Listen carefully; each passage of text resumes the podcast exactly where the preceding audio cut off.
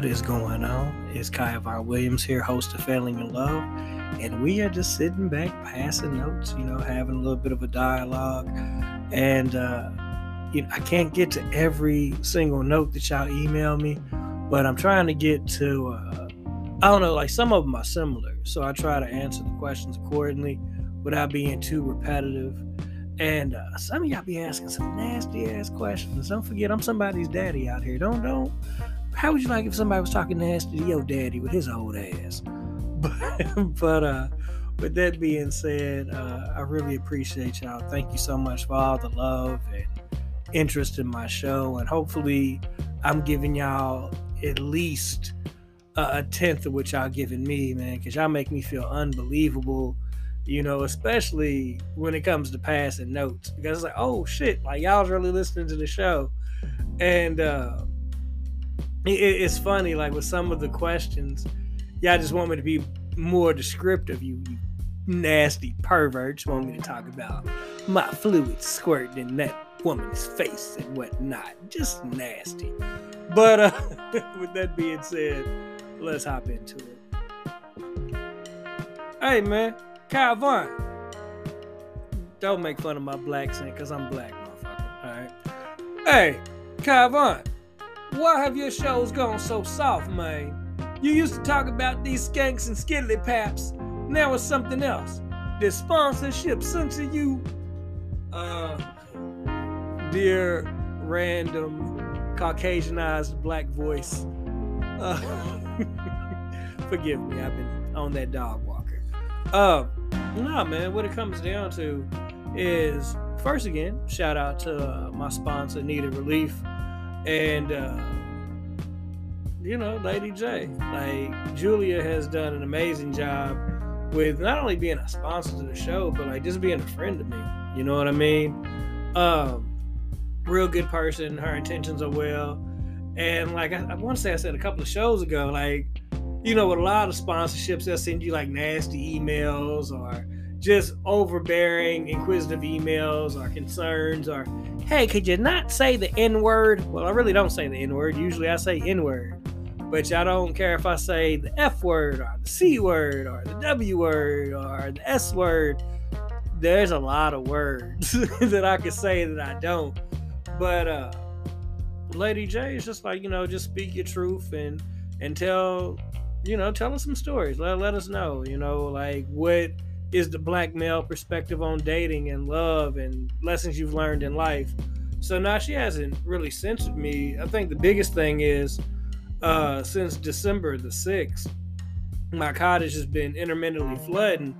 So it's me working, still trying to do the other things I want to accomplish this year, uh, packing up, getting ready to move. Just a whole bunch of stuff has really uh, held me back. But one of the most important things I wouldn't say held me back, but had my immediate attention, was uh, Camille was uh, recently having some health issues. So I had to go to my hometown to check on her, spend a little bit of time up there to make sure that she was good. You know what I mean? And she liked to refer to herself as the blueprint. Had to make sure little blue was all right. Blue's all right. So, you know, yeah, I love you. I'm glad you're pulling through, sweetie. So, uh, man, it was more about that than anything. But don't worry, I got some freaky tales, baby. I got some freaky tales, and hopefully, it's not a lady in your life that you recognize from one of these tales. Because if you do, you just gotta respect the game, man. So how about this? You email me, and I can tell you one of three stories. One of the the freakiest, nastiest, most explicit tales that I could tell, because like uh, one of the things I got, one of the notes is like, "Can you be more explicit?" I mean, I can't. It was from a woman, just nasty. And like she's only like 35 years old. I'm not gonna say your name, but girl, you nasty. Want to know about what I be doing? What I be doing? What I do sometimes. But uh, yeah, man, I hear what you're saying. And uh, look, right now the listenership is 8317. So maybe that was me like just subconsciously like placating to that. You know what I mean? But Nah, like I ask people all the time, like especially in passing notes, like, well, what do you think, you know, the next show should be about? And a lot of y'all more like, well, get back to the dating, you know, how it is dating in 2023 and beyond. And, you know, how it was like 10 years ago. And, like, I definitely respect that. It's just, again, you know, this place flooding as much as it has and me working and my other endeavors, like, it's just been hard. But, man, I'll get back on it. So, just uh, to answer the question, no, my sponsorship didn't censor me. She's very supportive and I appreciate her and uh, she's paying me a decent amount, baby, but not that much. But it is decent. so, all right, let's see what else we got. She, she's probably listening to this like, Kai, you. All right, excuse me, dear Kai. When was the last time you went on a date, and how is your celibacy going? Okay, that's easy enough. As I sip my drink, give me just one second. Tonight's drink is actually. uh Red Bull and vanilla Ciroc. And the reason why is vanilla Ciroc is I put that in the freezer when I first moved here. And like I know I can't, I'm not gonna take it with me. You know what I mean? Because the other liquor I have inside the Vice Globe uh, has not been opened. You know, Camille got me a bottle of Booker's for Christmas, and then I have a bottle of XO Hennessy and uh, XR Crown Royal that haven't been opened up, and they just like in the Vice bar. So uh, I'm like, well, I just drink this, you know, because I'm off tomorrow. I just drink this and chill out and uh, do my show. So you know, that's what I'm doing. That's what I'm drinking on. But uh, yeah, the last time I went on a date, like I was explaining to the brother previously, I haven't been. There's been like a few plans for stuff that didn't necessarily fall through. Uh, I happened to meet another carrier I'm, I would call her Speedy Gonzalez, but that'd be racist because she's Mexican. And um, she drives fast, which is really descriptive. And her last name isn't Gonzalez, but if I call her Speedy Gonzalez, just know I'm talking about this carrier who uh, pretty much does, she does what I do. Uh, she's much better at it than I am. I can't even front. And we were supposed to meet up in Memphis, uh, you know, for a little bit of blues and dancing but I, I, had to decline. You know, I had to check on Camille's health, make sure she was okay. Again, that had top priority. But Speedy and I were supposed to go on a date, and that's the next uh, date that I have set up like I'm a boxer. Yes, Kayvon Williams versus Speedy Gonzalez for the box belt. yeah, so uh, that's that. You know what I mean? Um, yeah, I'm still celibate and and that's the thing like i don't want anyone feeling like having sex or being sexual is a bad thing you know what i mean love your body express yourself explore with people who are legal age you nasty motherfuckers but like with that just uh you know see see what you like and what you don't like you don't want to be married to somebody who's not you know, or even in a long term relationship with someone who's not sexually compatible with you. You know what I mean? Uh, people talk about infidelity being one of the biggest problems in relationships when I think it's communication because I think if you communicate it well enough, there will be no infidelity. If I was married, my wife was like, you know what? I want to fuck Horsecock Hickerson. And I'm like, oh, you want a piece of horsecock Hickerson? Well, if you're gonna bang that guy, I want a piece of pretty poontang Priscilla. You know what I mean? Like let, let's let's work this out because a marriage is a union of two becoming one. So if you have those desires and things, maybe I have those same desires, baby. Let's get it. So that's another reason why, you know, I'm practicing my celibacy because I've had sex, I've enjoyed sex, I've had children. You know what I mean? I don't plan on having any more. Uh, I, I think God has blessed me with the right amount. you know what I mean? Everything is even. Um, what it what it comes down to though is I'm not better than anybody.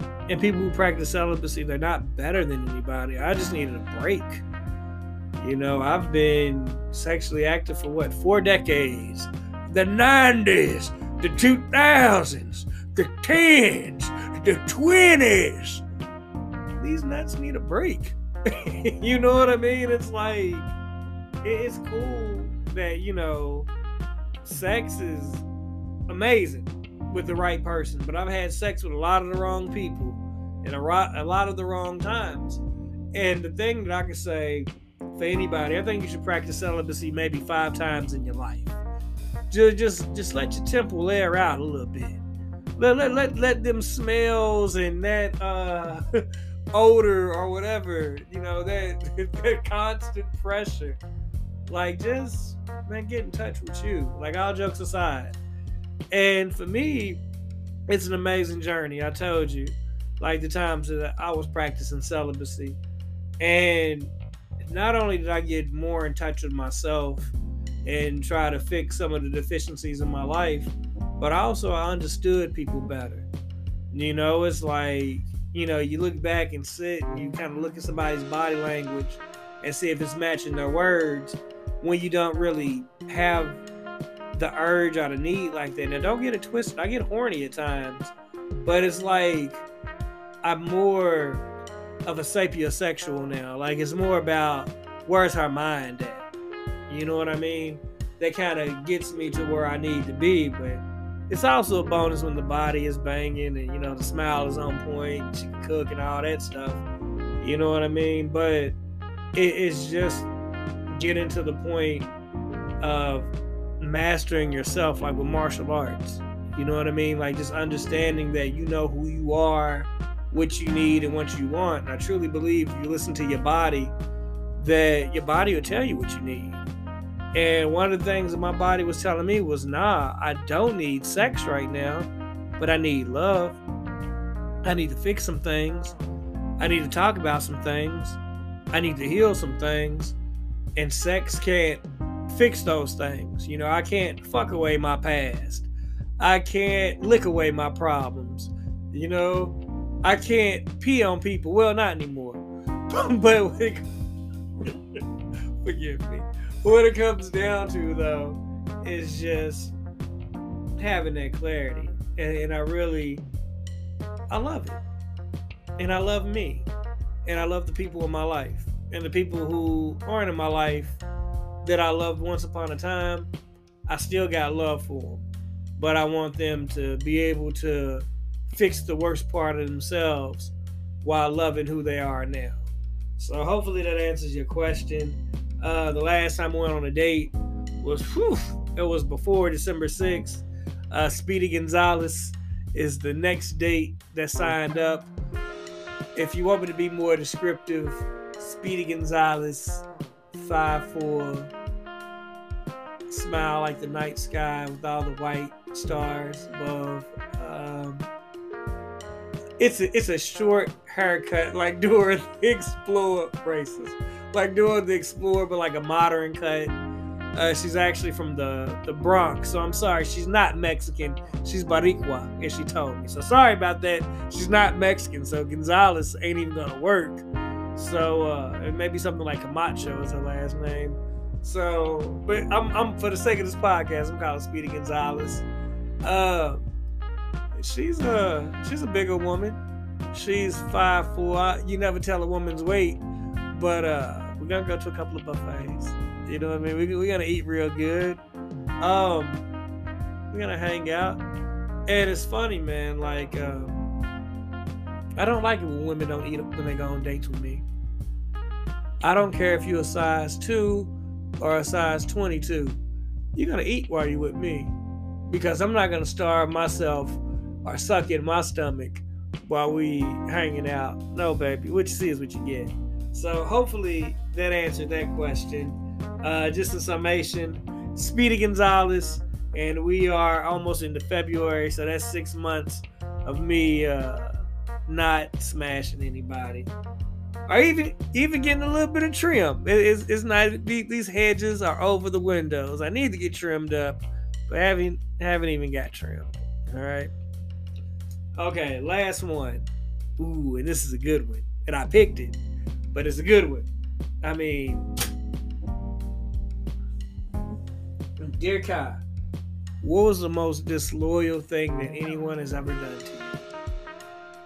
And the reason why I picked this one you know, when, when I look at social media and I look at like these podcasts and stuff like that, the biggest thing that they they they promote is division. You know what I mean?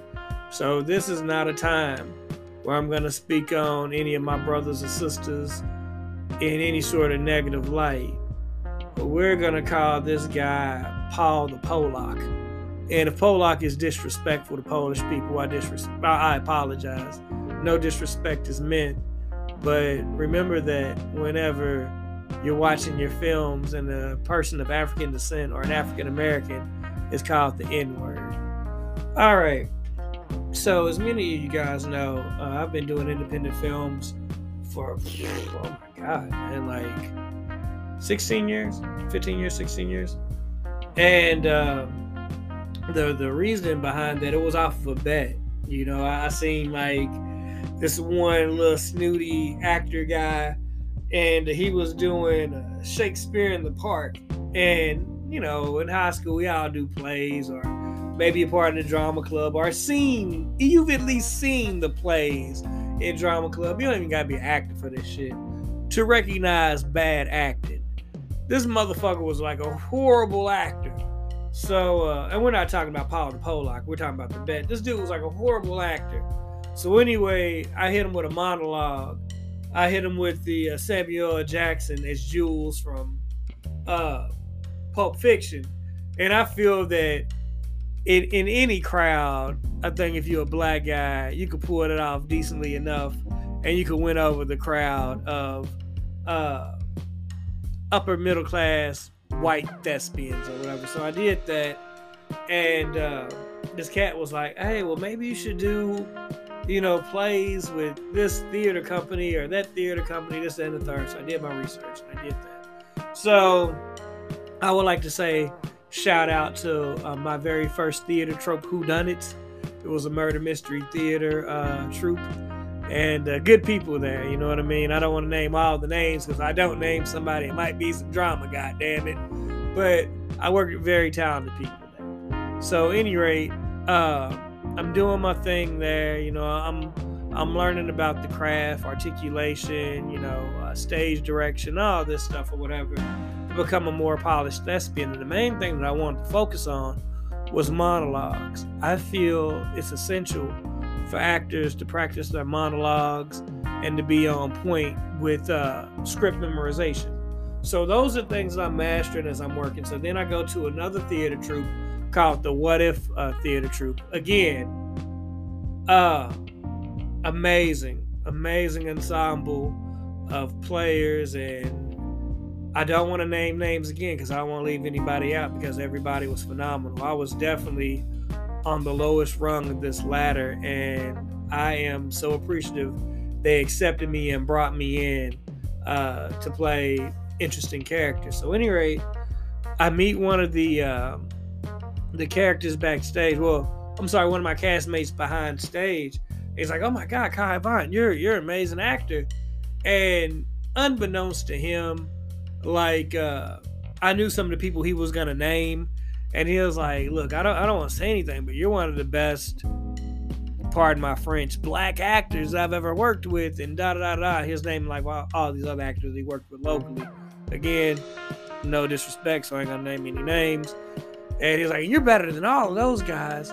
Hey, I have a buddy who uh, does independent films.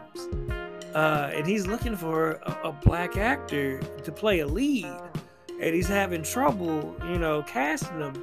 So I tell my buddy, uh, that, hey, let's go audition uh, for this guy. We both get cast, whatever, whatever. We do that film, and it's cool. It, it's you know, it is what it is. It's one of my first independent films or whatever. And uh, the cinematographer, I meet the cinematographer, and that's Paul the Polak. And uh, Paul is just like, hey man, this film sucks. Uh, you're very talented. Uh, would you like to do movies with me? I was like, yeah, but I'd rather you work for me than us have a partnership. Like I pay you, you do the cinematography, and we go from there. Yeah, yeah, I, I understand. So I'm like, well, what's your rate? You know, how much do you charge? Whatever, whatever. So I was paying him. He'd do like I did this character called Apollo Jones. I did like a whole bunch of like little fake commercials and all this other stuff or whatever, right? Because you want to have a reel, my monologue, my sizzle reel, and we did one film together, which was The Undoing, which was actually one of my most successful films independently. So we're doing our thing. I'm paying him, and you know he's building up a catalog off of my money and my dollars, my back. So I'm paying him, and he's showing people, you know, the work that we're doing, taking most of the credit for it. I'm not tripping. I'm the creative type. I could make anything out of anything. So in Kentucky, there's a beverage called Ale-8. It's short for a late one. It's, it's Kentucky uh, favorite, not a Louisville favorite, like Grippos and Chicken King or Indies or Big Red, but it's a Kentucky favorite. And people outside of like Louisville really love this thing. So somehow he was able to get in contact with those people or whatever, unbeknownst to me again. And um, Paul reached out to me. He was like, "Hey man, I really want to do this commercial, and uh, you know I need your help." Blah blah blah. I'm like, "What do you want me to do?" He was like, "Well, I can film it. Do you think you come up with like a like a script and uh, direct it?" I'm like, "Yeah, I could do that." So we we get the you know to the location, and I'm telling people what to do. We getting everything ready, blah blah blah. I'm letting the actors uh, put in their input because you know you always want to let an actor do a little something something. You know what I mean? To be like, hey, I suggested that to the director. So it's like, all right, cool, whatever. So we finished that. I'm talking about I acted my ass off. I directed my ass off. I'm exhausted, right? So about a month later, on uh, Facebook, his fiance sends me a message, and she's like, "Oh my God, congratulations, Kai! I'm so proud of you guys. Oh my God, this is gonna change our lives." And is uh, Mahogany, you know, my ex-wife, is Mahogany excited too? What the fuck are you talking about, Lucy? Uh, I don't. What? She's like, yeah. Paul the Pollock sealed the deal with Ale-8. What? Oh my God, this is life changing money. It's like a six figure deal.